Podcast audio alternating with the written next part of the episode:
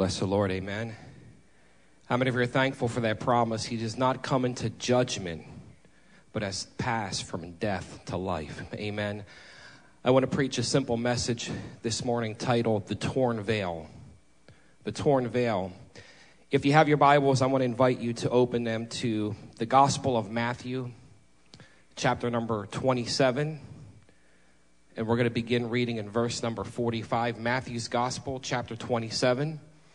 We're going to begin reading in verse number 45. Our pastor is not with us uh, this morning. He, he, he grabbed me middle part of the week and he just felt like he needed to get away for a few days and just kind of quiet his heart, prepare his heart for the upcoming Easter season, for the, the five bow the knee presentations, Palm Sunday for Easter Sunday. So he grabbed me and he said, Do you have any time to uh, put some thoughts together for Sunday morning. So uh, we have practice and set up for the entire week.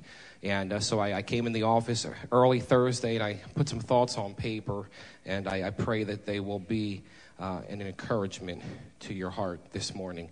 Amen. So Matthew's Gospel, chapter 27, verse 45. If you're there, say, I've got it. If not, it's on the screen for you. Matthew 27, it says, Now from the sixth hour until the ninth hour, there was darkness over all of the land. And about the ninth hour, Jesus cried out with a loud voice, saying, Eli, Eli, Lama Sabachthani. That is, My God, my God, why have you forsaken me? Some of those who stood there when they heard that said, This man is calling for Elijah. And immediately one of them ran and took a sponge, filled it with sour wine, and put it on a reed, and offered it to him to drink. And the rest said, Let him alone. Let us see if Elijah will come to save him. And then Jesus cried out again with a loud voice, and he yielded up his spirit. Then look at verse number 51. It says, Then behold, the veil of the temple was torn in two from top to bottom. Amen and the earth quaked, and the rocks were split, and the graves were opened, and many bodies of the saints who had fallen asleep were raised. Coming out of the graves after his resurrection, they went into the holy city and they appeared to many. So when the centurion, those with him who were guarding Jesus, saw the earthquake and the things that had happened, they feared greatly, saying, Truly, this was the Son of God. And you don't have to turn there this morning, another opening scripture. Hebrews chapter 10, verse 19 is on the screen for you. It says, Therefore, brethren, having, we have it, amen. Therefore, brethren, having boldness to enter the holiest, amen, by the blood of Jesus, by a new in a living way, which he consecrated for us through the veil, that is his flesh, and having a high priest over the house of God, let us draw near with a true heart and full assurance of faith, having our hearts sprinkled from an evil conscience and our bodies washed with pure water. Let's bow our heads. Once again, Father, thank you for your word. We thank you for the truth contained in your word. Your word is living, your word is active. And I pray, God, that your word would accomplish its intended purpose this morning. I pray, Father, that our hearts would be open and that our minds would be receptive to what you would want to say and speak to us this day. We thank you for it. We pray these things in Jesus' name. And everyone said, Amen. I, I don't know about you this morning, but I'm thankful for the cross. Amen. And I'm thankful for the blood that was shed on the cross. And it's because of the cross we are redeemed. Amen. It's because of the cross that we are healed and we are saved. It's because of the cross that we are forgiven. The scripture says, as far as the east is from the west, so far has he removed our transgressions from among us, and he remembers them no more. It's because of the cross and it's because of the blood that was shed that you and I have access into the presence of Almighty God. We just read it a few moments ago. Having boldness we now can enter into that holy place. We are no longer on the outside because Jesus made a new and a living way. And now we can draw near to the presence of God. Amen. And I don't know about you, but I need the presence of God in my life. Amen. I need the help of the Spirit of God. I need the Spirit of God in my life. I love what the psalmist says in chapter number 42, he says, My soul thirsts for God, for the living God. When shall I come and appear before God? He said in chapter 73 Whom have I in heaven but you? And besides you, I desire nothing on earth. How many of us can truly say there's nothing on earth that we desire more than God? I don't need wealth. I don't need possessions. I don't need positions. I don't need titles. I need your presence, oh God. My soul thirsts for you, the living God. I don't know about you, church, but my greatest longing is for more of God and more of His Spirit. And we have access to God because of the finished work of Calvary, because of the finished work of the cross. If you're thankful for that, can you give God a hand clap of praise this morning? Amen. You see, the death of Christ was just as prophetic and momentous as his birth and as his resurrection. And the more I consider the death of Christ, the more I am amazed by it. But you may not know this, but the death of Christ was actually surrounded by several miracles.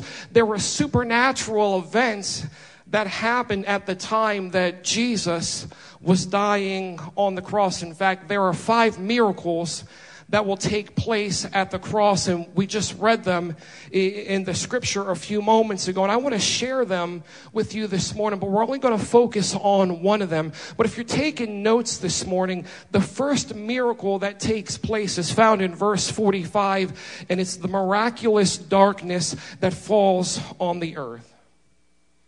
When we arrive to the cross, when we arrive at the scene, six trials are over. Three of them Jewish, three of them Roman. And, and Christ has been turned over to the Roman soldiers to be crucified between two thieves. And we know that the scripture says that Christ was nailed to the cross at the third hour or nine o'clock in the morning, although we know it wasn't the nails that held Jesus to the cross.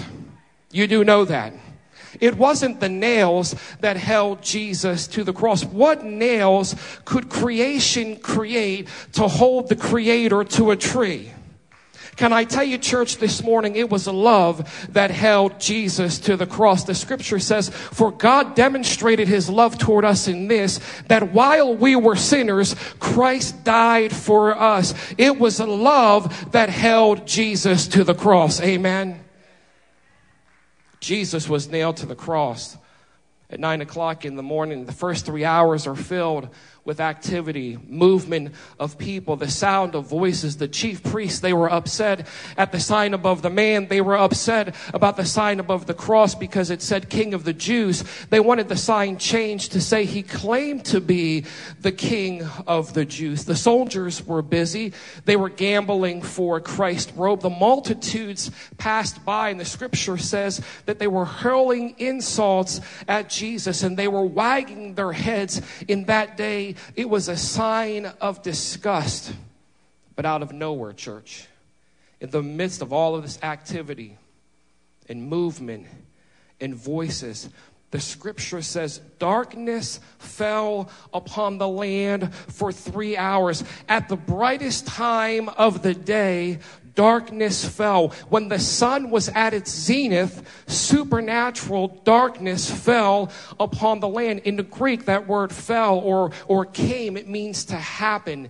It means to come to be. It suggests suddenness. This was, this darkness was sudden. It, it wasn't gradual. It was if someone had turned out the lights. And the scripture says, upon all of the land. Now, was it the whole world? Was it regional just there in Palestine? In the Greek, land can refer to the earth. It can also refer to a region or a land of country. So we don't know for sure how widespread was this darkness, but we know what happened is when the darkness came, there also came silence. No more abusive language. No more wagging of the heads, no more jeering, only horror, amazement, shock, fear, suspense. When darkness fell upon the earth, we know this wasn't an eclipse, not at Passover, not at the full moon. Plus, we know an eclipse would not last for three hours. We know it wasn't a dust storm, it wasn't a cloud cover. Can I tell you, church, this was an act of God. This was a cosmic sign. God, the creator who placed the sun, the moon, the stars, and the planets in their place, caused this darkness to fall upon the land. As a result, there's not a sound in all of the earth that can be heard except for the shedding of the Savior's blood as it falls drop by drop upon the earth. But can I tell you, church, He shed His blood for your sins. He shed His blood for mine. He came to pay a debt He didn't know for you and I who had a debt we can never repay. Can you hear the drops of the Savior's blood falling for you? The miracle of darkness upon the land. Second miracle that takes place, it's found in verse 51. It's the tearing of the veil. We'll come back to the veil the third miracle to take place was the strong earthquake. Such a powerful earthquake that the scripture says that the earth shook and that the rocks split.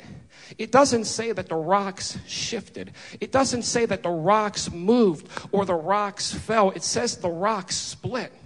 The rocks were torn apart. They, they, they broke open. The scripture says the rocks rent. And I believe that this earthquake was Calvary answering back to Mount Sinai in Exodus chapter 19. You see, there had been an earthquake on Sinai, and now there's an earthquake at Calvary. You see, the demands of the law of Sinai would now be met in the mercy of God at the cross of Calvary. And that's why John said in chapter 1 in verse 17, For the law was given through Moses, but grace and truth came through Jesus. Jesus Christ. Now, you might be thinking this morning, Pastor Joe, what's so miraculous and supernatural about an earthquake. Earthquakes are common, they happen all the time, and you're absolutely right. But one thing we know is true about natural earthquakes is they cause a lot of damage.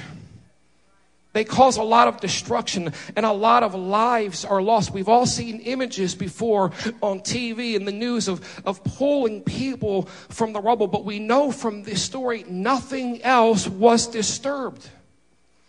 Golgotha itself was shaken, but it did not displace the Savior's cross.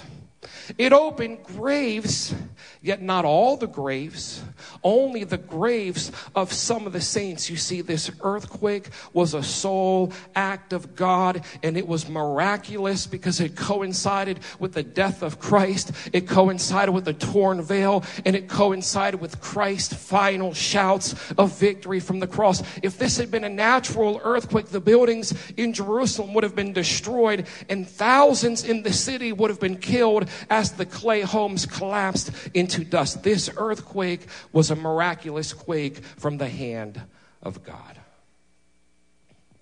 The fourth miracle to take place, if you're taking notes, the tombs were opened. The bodies of the saints were raised. This is a wonderful miracle associated with Calvary. And there's only two verses in all of God's word that talk about it verse 52 and verse 53. You know, today in our culture, there's a lot of fascination with zombies dead people coming back to life. In TV and in film and movies, these zombies look pretty awful.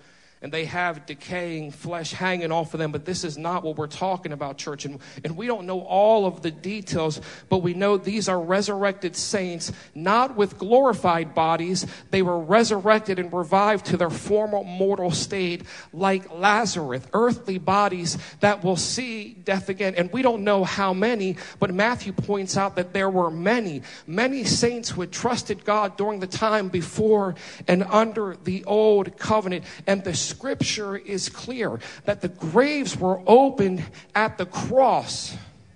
But this resurrection did not occur at the same time of the opening of the graves, but only after Christ's resurrection. That's why the apostle Paul said in 1 Corinthians chapter 15, Christ was the first fruits of those who had fallen asleep. And this miracle was designed to show that Christ had conquered death, that he truly was the resurrection and the life. So the fourth miracle to take place at the cross, the tombs were opened and the bodies of the saints were raised.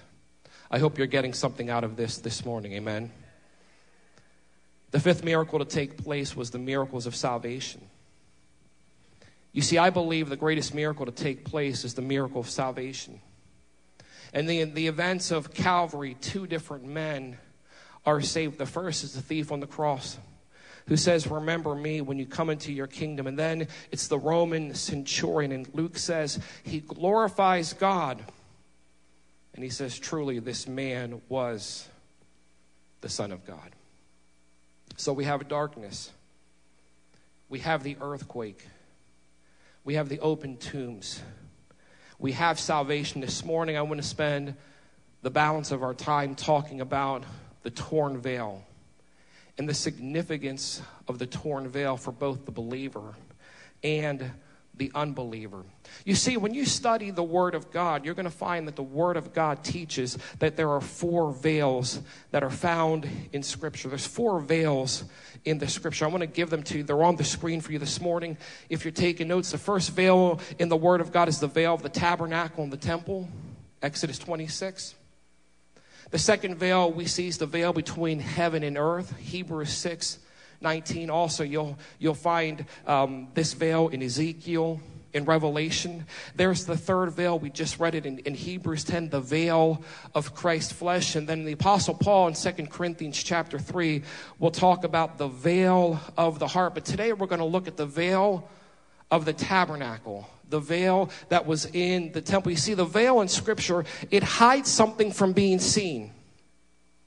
It separates two places. It prevents passage from one place to another. We know that the veil between man and God has been in place since the fall of man in the Garden of Eden. There was a time when Adam and Eve, they walked with God. They talked with God. They fellowshipped with God. They communed with God. They enjoyed the presence of God. They enjoyed access to God. They walked with God, the scripture says, in the cool of the day. But that relationship they enjoyed, that fellowship, that intimacy with God, it was severed due to sin. It was severed due to rebellion when they ate from the tree of the knowledge of good and evil. And as a result, the scripture says that God drove them out of the the garden and he placed a cherubim. Don't miss this, church. He placed a cherubim with a flaming sword outside of the garden to guard the way to the tree of life. And the cherubim was a reminder you no longer have access. You must stay on the outside. Don't come any further. God is holy. Man is sinful. And access to God's presence has been denied. That relationship was severed in the garden. The cherubim. We see the veil when Moses builds the tabernacle in the tabernacle, the veil was a covering, it was a concealment, it was a barrier, it was a curtain that stood between the holy place and the Holy of Holies. And Moses builds the tabernacle in three parts there's the outer courts, there's the inner court or the holy place, and then there's the Holy of Holies or the most holy place. Let me show you a diagram of Moses' tabernacle. It's on the screen for you this morning. The first thing you notice when you look at this tabernacle is that there's only one one way in. There's only one door. There's only one gate. There's not multiple ways into the tabernacle. You can only come through the door. Boy, I could preach all morning this morning on that one thought, but there's only one gate. There's only one way that you can get access into the tabernacle. And the first thing you see when you enter the tabernacle is the place of sacrifice or the brazen altar. You see, church, if something doesn't die, I can't get in. And God says, You can't come before me without an altar. You can't come before me without a sacrifice. You can't come because you're good looking. You can't come because you're rich. You can't come because you're nice. You can't come because you're talented. You can't come because you give a lot of money. There has to be a blood sacrifice. That's why the first thing you see when you enter into the tabernacle gate was the brazen altar because there needed to be a blood sacrifice in order for there to be fellowship fellowship with God. Immediately after the altar, you see in the diagram was the laver.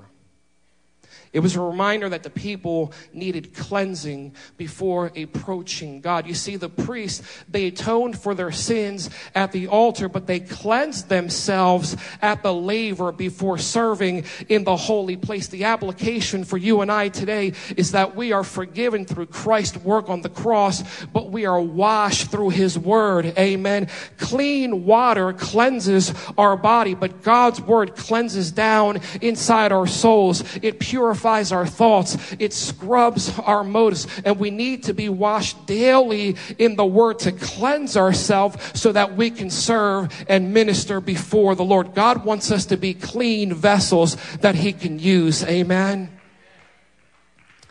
After the altar and the laver, you make it to the holy place. And it's in the holy place. You see the table of shewbread. You see the golden candlesticks. You see the altar of incense. And you come as far as you come until you reach the holy of holies.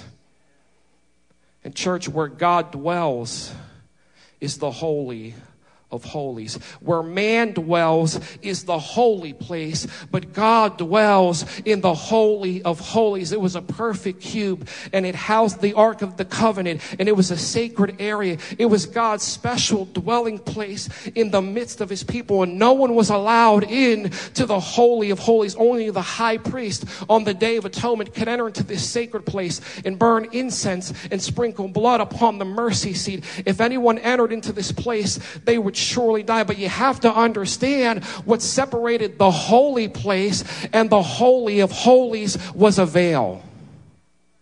Was a veil. In the Hebrew, it means a screen. It means a divider. It means it's a separator that hides. And what is this curtain hiding? Essentially, it was shielding a holy God from sinful man. And you can't miss this. Embroidered on this veil were figures of cherubim. Remember in the garden? The cherubim, the flaming swords and the cherubim were reminders do not enter here. Come this far, but no farther. God dwells on the other side. Church, don't miss this. On the outside is death, but on the inside is life. On the outside is daylight. In the inner court, it's candlelight. In the Holy of Holies, there's just divine light. On the outside is death. On the inside is life. The outside is death. The inside is life, but you can't get from death to life because of the veil. You can't get to it because there's a curtain that separates man from God. We know that the tabernacle was made of curtains. It was made of fabric, walls of fabric, so it could be taken down and set up in another location. You fast forward in the story, King David is living in peace. He's living at rest, and he says to the prophet, I'm living in a palace that's made of cedar. But the ark of God is still being housed in a tent. He wants to build a permanent temple to house the ark of the covenant and the presence of God. And God says, David, you can't build the temple. There's too much blood on your hands. So Solomon will build this temple. But he builds the temple not out of curtains He builds the temple not out of fabric, he builds it with stone. He builds it with brass, and it's overlaid with gold, and it speaks to the permanence of Solomon's temple. It speaks to the permanence of the presence of God. It's a permanent home for the Ark of the Covenant. No more walls of fabric, no more tents. Now it's stone, now it's rock, now it's brass, now it's gold. But yet, church, there's still a veil. There's still a veil. You cannot get into the Holy of Holies in Solomon's temple because of the veil. The veil blocked away. I would have touched God, but the veil blocked away. I would have sensed his presence, but the veil blocked away, and the veil lets me know I can never live good enough. I can never be holy enough. I can never be pure enough. I can never do enough service. I can never make enough sacrifice to get inside the presence of God. Why? Because the veil blocks away. There's a life on the other side of the veil. There's peace on the other side of the veil. There's wholeness on the other side of the veil. But the veil was a barrier that separated man from God. And it was a reminder that the way into God's God's presence was not yet open. Solomon's temple was destroyed in 587 BC. I wish I had time to break down Herod's temple. Solomon's temple took seven years to build. Herod's temple took 83 and was finished by his great grandson, Agrippa II. Beautiful structure marble floors, tapestry the world has never seen, walls covered in gold. Remember, the prophet Haggai in the Old Testament said, The glory of this latter house shall be greater than that of the former, says the Lord of hosts. We know that God's presence would indeed come to the second temple in the person of Christ, but the Jews failed to recognize that it was God. And if there's one word to describe this temple, it's separation. There was separation between God and man. There was separation between man and man. There was separation between woman and man. Herod's temple again had three divisions. There was the court of the Gentiles. There was the center court. And inside the center court, there were three divisions. The women, the men, and then the priests. And then there was God's court. There was the Holy of Holies. Yet we find another veil. The veil served as a warning, as a constant reminder that access to God's presence was forbidden. You can come this far, but no further. It served as a wall, a barrier between God and man. It shut man out of the presence of God. And you have to understand, church, this was not a small veil. The veil in Herod's temple was 60 feet tall. That's 25 feet higher than the peak of this building. It's 30 feet wide. It's four to six inches thick, so strong a veil wild horses could not tear it or separate it. The veil was so massive and heavy that it took 300 priests to manipulate. Again, this veil was to keep sinful man from coming into the presence of God. No one except the high priest could enter the Holy of Holies, and he was only to, to permitted to enter once a year on the Day of Atonement. The veil. The veil the veil, the cherubim outside of the garden, the veil in the tabernacle, the veil in Solomon's temple, the veil in Herod's temple. But can I tell you this morning, church, everything changed for you and I at Calvary. Everything changed for you and I at Golgotha. Everything changed for you and I when Jesus became the atoning sacrifice for our sins. Everything changed when Jesus shed his blood on the cross. I don't know about you, but I'm thankful for the cross and I'm thankful for the blood that was shed upon the cross. And I believe there's still power in the blood and the blood still has the power to redeem. The blood still has the power to transform. And as the old song says, the blood will never, ever, ever lose its power. I'm thankful that there's a fountain that's filled with blood and it's drawn from Emmanuel's veins and sinners can plunge beneath that flood and lose all of their guilty stains.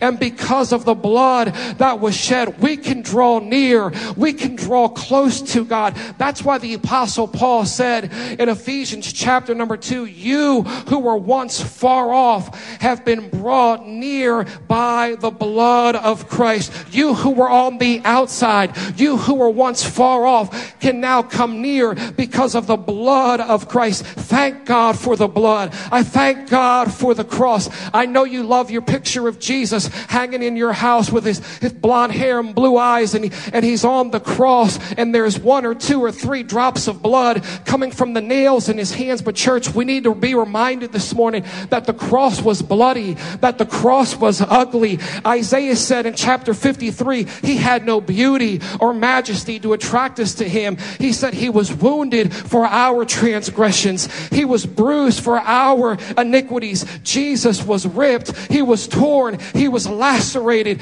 He was pierced. It was a bloody sight. His flesh was hanging out. His guts were hanging out, but he was ripped to pay the debt for our sins so that we might be set free. And church, when I look at the wretchedness of my sinful ways, I know that it was for me that Jesus died. He was bruised for me. He died for my sins. He stood in the gap. Hell was getting ready to snatch me. There was a ransom decree, but Jesus paid the debt so that I could be exonerated, justified by the grace of God. To God be the glory. To God be the glory. You see, church, we're living in a world now. We've heard so much self help. We've heard so much psychology from the pulpit that when somebody preaches the gospel, that when somebody preaches on the cross, when somebody preaches on the blood, the church doesn't know how to respond. They once said to Billy Graham, they said, if you could do your life all over again, what would you do? He said, I'd spend more time in prayer and I'd spend more time preaching on the cross. You see, church, the way to salvation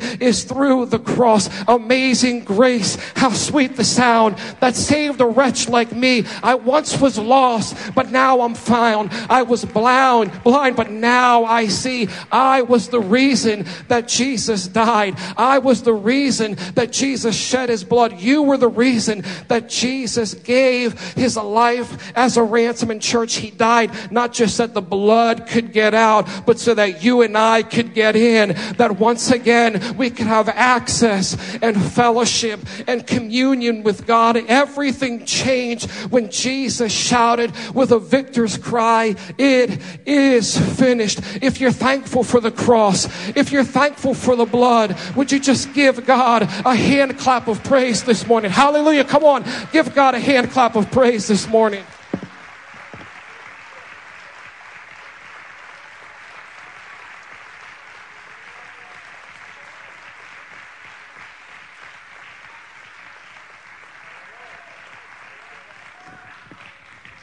Look at verse 50. Look at verse 51. Jesus cried out again with a loud voice and yielded up his spirit. Then behold, the veil of the temple was torn in two from top to bottom. That veil that separated man from God since the garden that veil that hung in the tabernacle, that veil that hung in the temple, that veil that served as a warning, that served as a wall, that veil was now rendered null and void because Jesus opened a new and living way. Remember that veil for thousands of years separated man from God's presence. Even when Jesus walked the earth, that veil separated man from God. Even when Jesus was preaching and teaching about the kingdom of God, and the kingdom of heaven. That veil separated man from God. Even when Jesus was healing the sick and raising the dead, that veil separated man from God. Even when Jesus was being scourged and they put a crown of thorns upon his head and they put the cross on his back and they drove the nails and the spikes in his wrists and his feet, that veil still separated man from God. But church, when he cried out in a loud voice and said, it is finished into thy hands I commend my spirit and breathe his last. The word of God says the earth began to quake. The rocks were rent. The graves were open and the temple curtain was torn in two from top to bottom, giving you and I direct access into the presence of Almighty God. That heavy curtain was torn from top to bottom. It wasn't ripped from bottom to the top as though a man were ripping it. Instead, it was ripped from top to bottom because God was ripping it and God was saying, you are no longer on the outside. You can come in because my son has made a way, reconciliation, access, restoration, intimacy, healing, and fellowship with God is now available because Christ has made a way. He's paid the full price of sin and God will never ever again dwell in a temple made by hands. Now God throws open his holy presence to all who would come in. We're no longer on the outside. We now have access. No more veil, no more barrier, no more wall, no more divide. We now have access truly today. We can enter into his gates with thanksgiving and we can enter into his courts with praise and we can bless his holy name. That means it doesn't matter what you're going through in this life. It does it, it means it doesn't matter what you're experiencing in this life. It doesn't matter where you are, what time of day it is. It can be early in the morning. It can be in the afternoon. It can be late at night. It can be in the middle of the night. It doesn't matter what you're experiencing at any time. You can lift up your hands and say, God, I bless you. God, I worship you. God, I love you. God, I give you praise. And God extends the golden scepter toward us and God invites us into his presence. He invites us into his glory. He invites us into that tabernacle. He invites us into that secret place. And so it doesn't matter what you're going through. Maybe today sorrow fills your heart. Maybe there's pain in your life. Maybe there's heartache in your life. Maybe today your, your life and your heart is full of anxiety and fear and worry. Today you can know the peace and the presence of Almighty God and you can know and have His presence today, tomorrow, next year, in your old age, for all of eternity. Why? Because Jesus made a way and the temple curtain was torn in two from top to bottom, giving you and I direct access into the presence of Almighty God. Can you give Him praise this morning? Hallelujah, hallelujah.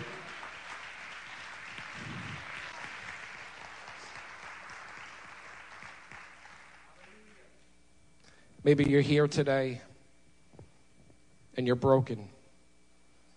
You need to know Christ has made a way. You might be here this morning, you made a lot of mistakes. Christ has made a way. Maybe you're here today, you're lost. There's no peace in your life. Maybe you're here today, you're dying in your sin. You need to know that Christ has made a way. He's made a way to salvation. Satan has been defeated. And God has pardoned you from sin's prison. The door not only stands wide open, but it's been torn down from top to bottom. He's made a way into his presence because the curtain was ripped. It invites all believers into his presence. Amen. I want to close now with the application. I want to close with the implications the torn veil if you're you're taking notes and there's three and I'll be quick. Number 1, the tearing of the veil opened the secret place. And it invites all believers into God's presence. You see, the hand of God tore away the barriers. The barrier has been removed. The, the separating legal ordinance has been abolished. And you need to understand something, church. The veil wasn't rolled up it wasn't folded. Every single year after this presentation, we're careful. We take down all of our drapery, we take down our veil, we take down our curtains, and we're careful. We fold them up, we roll them up, we protect them, we store them. Why? Because we know that there's going to be another day when we're going to hang them. But this veil was not folded it was not rolled up, it was torn in two from top to bottom because this veil will never be hung again. This veil will never again separate us from God. Not today, not tomorrow, not years in the future. That's why the Apostle Paul said, Who can separate us from the love of Christ? Nothing in all this world. No sin, no obstacle, no mountain, not even death itself can separate us from God. The veil, the great divide, will never, ever separate us from God. Remember, no man was allowed to enter into that holy place. And in the Old Testament, when the Lord revealed his glory, when the people saw the scripture says they moved and they stood far off. They stood far off. Church, the temple curtain now invites all of us into his glorious presence. Amen. Today, let's draw near with full assurance of faith. We can come boldly to the throne of God, to the throne of grace. No law forbids us, but infinite love draws us near. We should take every opportunity to enter into God's presence. And every day we should camp around the throne of God. When's the last time you camped around the throne of God? Spend time, church, in His presence. We should make Him the hedge, stand in the gap of holy intercession. We're now invited to come in to the presence of God, never, ever again being separated from God. the second application this morning is this. The tearing of the veil showed that Christ's sacrifice was the final and all sufficient sacrifice. We no longer need temples. We no longer need earthly priests. We no longer need earthly sacrifices. It was all accomplished by Christ. The whole system of types and, and shadows and ceremonies. It's come to an end. The legal dispensation is over. It means away with legalism or acts of self trust. It's not what I do that saves me, but it's what He has done. Amen. And the ordinance of an earthly priesthood were also rent with that veil. Every believer is now a priest of God with perfect access to the throne of God. Why?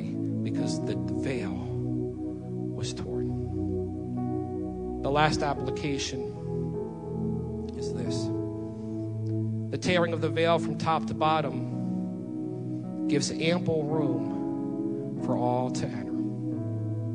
The tearing of the veil from top to bottom, it gives ample room for all to, to enter. Our sins no longer separate us from Him. Our sins no longer separate us from God today. For those who put their trust in the Lord, we have access to God. I, I love Charles Spurgeon, the English pastor, the English preacher, and he, he once said, When Jesus died on the cross, the veil in the temple was torn from top to bottom so big sinners like me might fit through.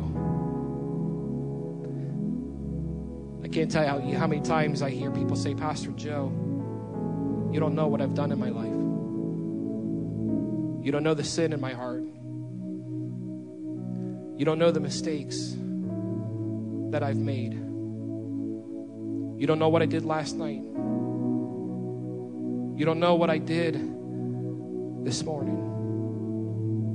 If that's you, I want you to know God loves you. And God shed his blood so that you might be forgiven and set free and redeemed. And all who have experienced His grace can approach the throne and commune with the Eternal One. You see, the tearing was not in the corner, it was done in the middle. And it's not a slight tear through which we may only see a little, but it's tore from, from top to bottom. There's an entrance made for the greatest of sinners. The chief of sinners can find ample passage through the grace of God and then access into the presence of Almighty God. If you're thankful today that the veil has been torn from top to bottom. Can you just take a moment, stand to your feet this morning? The presence of God.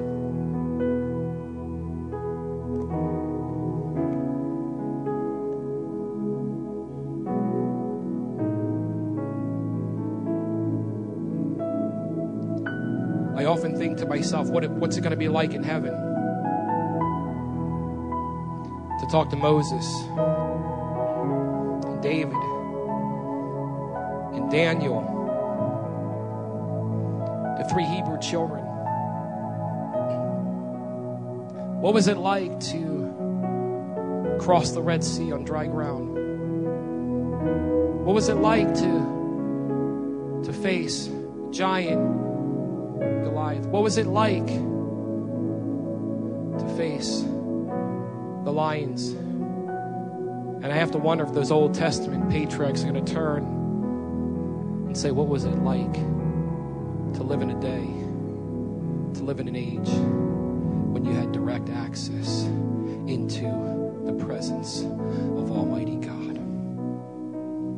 No more veil, no more barrier no more divide.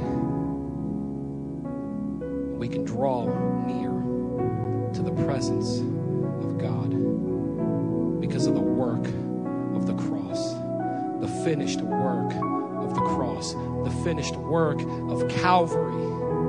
We're now forgiven, and we now have access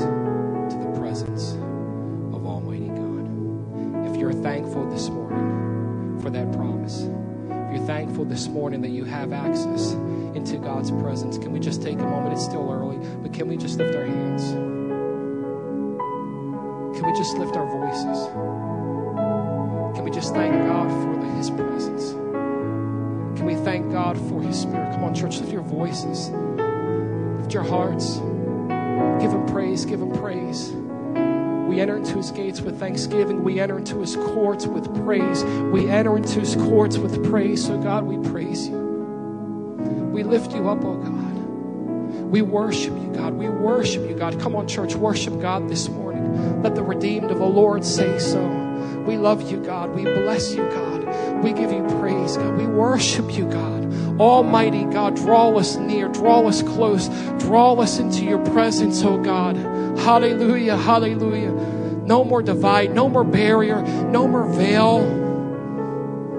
We can draw near to you, into your presence. We love your presence, oh God. In your presence is fullness of joy. At your right hand, there are pleasures forevermore. We acknowledge your presence this morning in our lives and in our hearts. We thank you, God, for your spirit. Your spirit, oh God. Your spirit, oh God, your presence, oh God in our lives. We give you praise, God. We give you praise, God. We bless you, oh God. We bless you, oh God. We're so thankful for the cross. We're so thankful, God, for the blood that was shed on the cross so that our sins might be forgiven. You died once for all. We give you praise, oh God. We give you praise, oh God. Thanks be to God for this indescribable gift, the gift of salvation, the gift of eternal life Christ Jesus, our Lord and our Savior. We thank you, Father, for the season that we have entered into, the Easter season, a glorious season. We celebrate the resurrection of our Lord and Savior, Christ Jesus. And I pray, God, that your resurrection power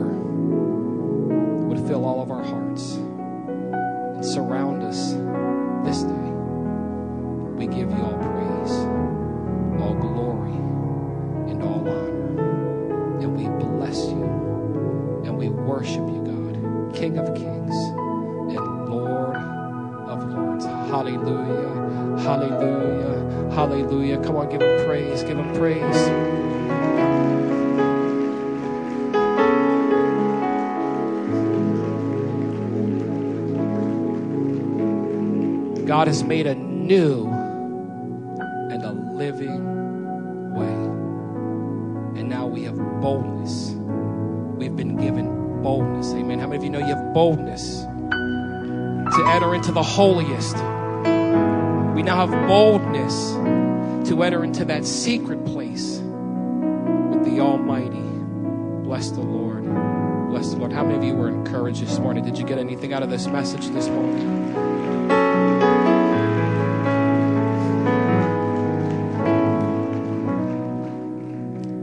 Close here. But I just want to say this in closing. If you're here today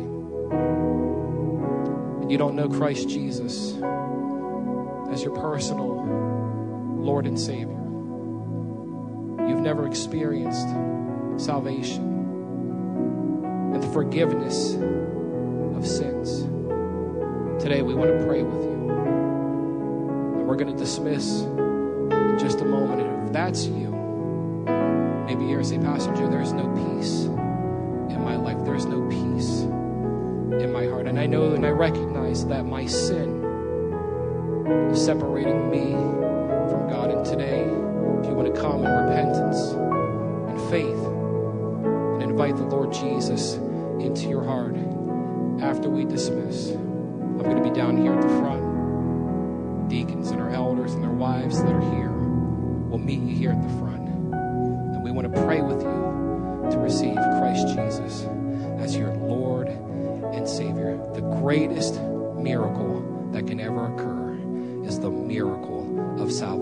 Salvation. Amen. Bless the Lord. Let's give God another hand clap of praise.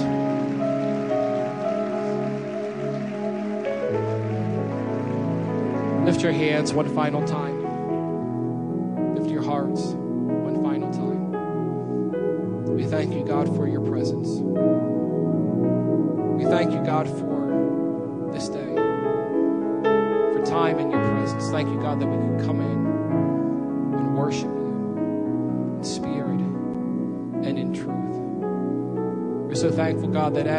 Worship you and as we lift our voices, and our songs before you, as we clap our hands, as we read early in the service. We're so thankful, God, that we can sense and know your presence and your spirit.